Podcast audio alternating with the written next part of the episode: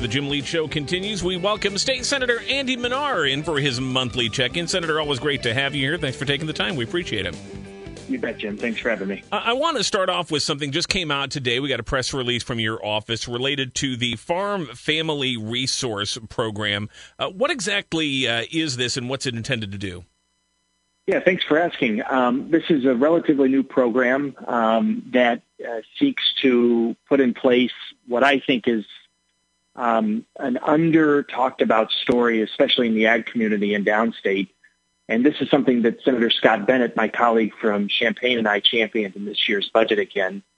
Um, we're asking this SIU School of Medicine, uh, based in Springfield, and their Center for Rural Health, to set up a hotline uh, that farmers and farm families um, can call should they need mental health um, support or they need some other type of assistance.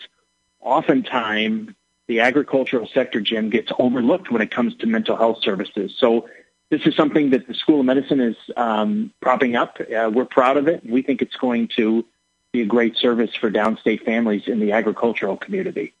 You know, um, uh, we we know uh, how badly the pandemic has impacted so many families economically and in terms of their mental health. Farming, of course, was an essential uh, and remains an essential service.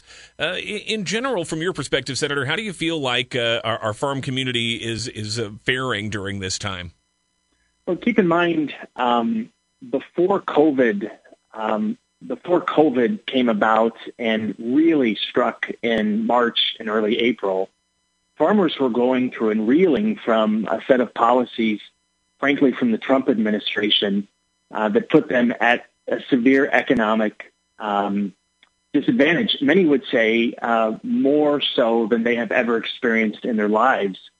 So that was before COVID. And then here comes COVID, and that's another layer of stress um, on uh, a sector of our economy and workforce and small businesses that, that have already seen their fair share, or, or I would argue more than their fair share even. So, so those two things in combination, this, you know, this, um, uh, you know, this hotline through School of Medicine and the Center for Rural Health uh, was, you know, predated COVID. Um, but it, it, I think it's timely, and I think there's so many things in state government. Um, we, we truly better and and understand with more clarity their importance when we have a pandemic and something as far-reaching as COVID. We we, we really understand how important things are uh, when when there's so much need out there. Senator, with that in mind, I want to move on to a few other questions uh, directly related to the pandemic. And, and, and, the first thing is, of course, I know you're seeing, uh, as we're all seeing here locally and around the state, and the governor's noted it as well, uh, various parts of the state where the numbers are rising at an alarming rate. Uh, and this all really, at least here in our area, coincides pretty directly with moving into phase four, reopening bars and restaurants for indoor service and things. And since then, the numbers have been uh, growing, growing pretty steadily here. Did we reopen too fast, and do we need to really kind of rethink uh, what we did in phase four? I don't think so. I think Illinois remains a model in our country for how to handle uh, a government response to this global pandemic. I think what though has changed, Jim, and this is partially due to summer. I think it's also partially due to uh, fatigue. Everyone, um, I, I, think, is tired of dealing with this. Uh, but but we have to go back to the basics, and I'm pleased that the governor is traveling the state and spending time downstate to talk about the basic things: wear a mask, wash your hands frequently, pay attention to your distance from others uh, when you're outside of your home, um, arguably those things need to be repeated. So I think it's less about moving to phase four.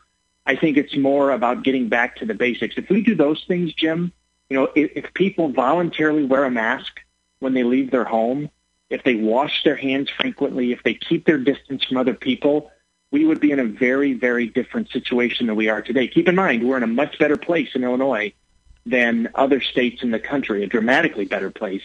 But I think it's appropriate for the governor to travel the state, which he's doing, to remind people, wear a mask, wash your hands, keep your distance from others when you're outside your home. But, Senator, you were on hand yesterday for the governor's news conference where he talked about this public awareness campaign to encourage mask usage. And in those ads, it compares it to wearing a seatbelt or putting your child in a car safety seat all very good common sense things to do. But here in Illinois, we have penalties attached for non-compliance. If you don't wear a seatbelt, if you don't uh, put your child on a car safety seat, uh, you're looking at a ticket. You're looking at a fine. Do we need to put some more teeth into the enforcement of the mask mandate? Uh, and should the legislature uh, be coming back to, to do exactly that? Well, uh, th- there's a lot to unpack here, Jim. Let me start with this, the analogy to seatbelts. My recollection is in the beginning when that law was passed, there were no penalties in place. Matter of fact, it wasn't even a, a moving violation. Uh, that, of course, has changed over time. Uh, number two, and by the way, um, Senator, we got a lot more compliance once it did change. You, you know, we, we had people ignoring it, you know, in, in, in some degree until it became something you could be punished for. Yeah, uh, I don't disagree with that. But the governor also made the point yesterday that we don't have enough um, uh, law enforcement available today to enforce fully uh, mask compliance, unfortunately. But we do have, for example, Mayor Langfelder in the city of Springfield. I took, I, I think, took a very prudent step in, in terms of uh, making sure that there is enforcement at place at the local level. And then finally, I think um, it, it's important to note that the governor did have an executive order, and he withdrew that uh, excuse me, an emergency rule that went before the Joint Committee on Administrative Rules. He withdrew it, and JCAR failed to pass anything. Um, and that was an action, by extension, of course, of the legislature, the legislative branch. And uh, the governor was right to point that out yesterday. And uh, I think he also mentioned, and I, I, don't have an idea on timing on this, that there would be a forthcoming rule um, in the coming days or perhaps uh, next week. So, uh, you know, we can talk about enforcement all we want, but it, it, it's not, you know, it's not, um, it doesn't have to be that hard. People can just wear a mask voluntarily, and we can we can do our part individually toward the collective effort to beat back COVID nineteen. Given the fact, though, that a lot of people still are not doing that, and all I do is look around to see that that's the case, uh, we're on the brink of reopening schools, and that has been a real source of concern for a lot of people uh, that we are putting folks back into an environment that could be unsafe for them.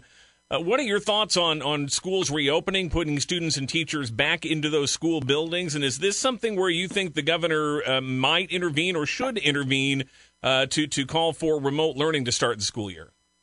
Well, I, I don't see that happening. The State Board of Education has uh, released detailed guidance to school districts that give them the opportunity on an individual basis to make decisions as a community. Um, I would tell you that I've had any number of conversations with administrators and school board members, teachers, and parents over the last few weeks. And uh, from what I can see, you know, from my vantage point, school districts are taking every step uh, to make sure that whatever they do is reflective of the community and is safe at the same time.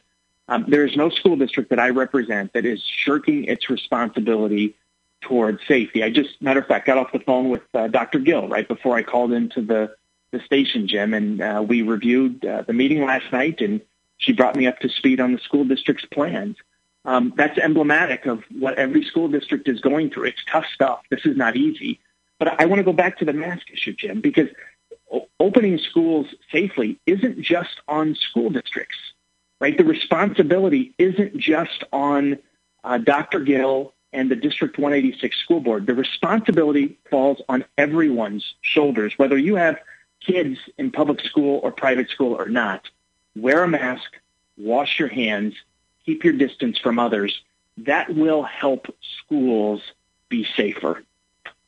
Senator, uh, last week you were on this station and said that you uh, would support a, a, special session to deal with ethics legislation. It's an ongoing problem in state government impacting some of your colleagues in the legislature.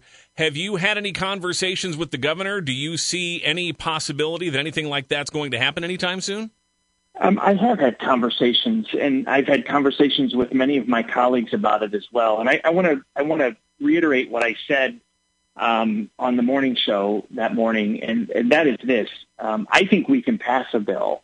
What I, what I wouldn't want to happen is that we call the legislature into session and then we just we sit there and uh, we don't have a consensus. But when it comes to ethics reform, I think there's plenty of ideas, Jim, that could go into a bill that would receive bipartisan support uh, from both sides of the aisle. And as I said on the show last week, these things have been around for a while, and I think it's time that we have a debate on those things in front of the House and the Senate. Whether that happens now or whether it happens in veto session uh, remains to be seen. It's most likely going to be later rather than sooner. But my point is this. Um, we should always look for ways to refine oversight and transparency of our government at all levels, in this case, at the state level.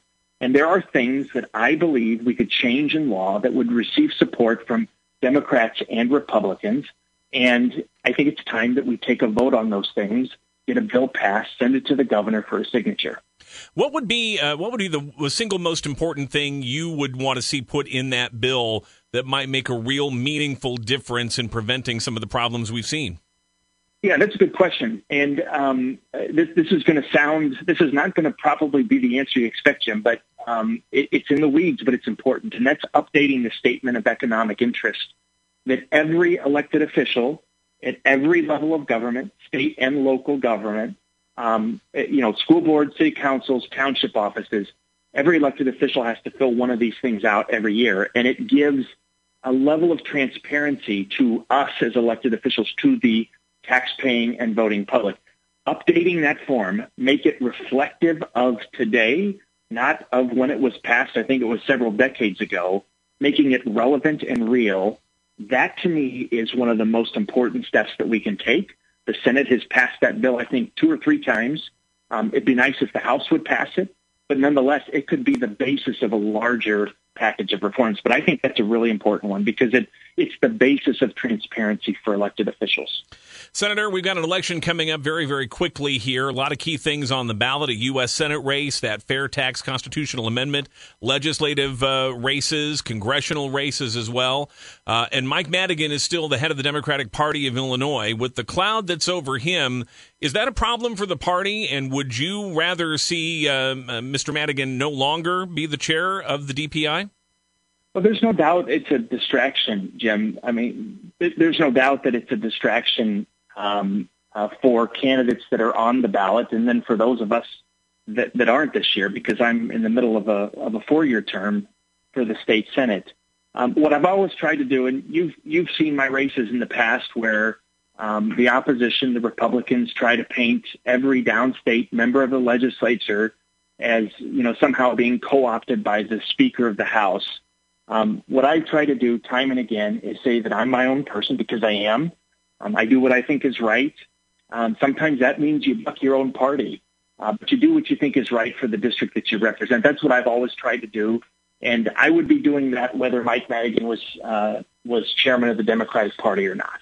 Senator, one last question because we all need some good news. We're looking at a long fall where a lot of the things we love to do are still going to be off limits in the midst of a pandemic. Any chance that we're going to get that extra hour of daylight in the evening, making daylight saving time permanent? You know, this is the bill that never goes away because because everyone's always reminded of it twice a year.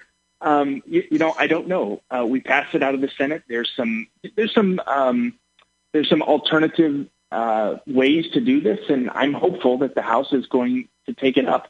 You know, of course, even if we do pass it, Jim, it requires the federal government to change, but um, there is there's a movement among states to do this, and you know, I think it's I think it's uh, remains to be seen. That would be my answer for you. I I, I don't know what the House is going to do, but um, I think it's a good policy change. You, you could salvage 2020 for us, Senator, if you can pull this off. I'm just saying. I would I would agree with you. Sen- I would agree. Senator Andy Manar, we always appreciate your time. Thanks. We'll talk soon. You bet. Thank you.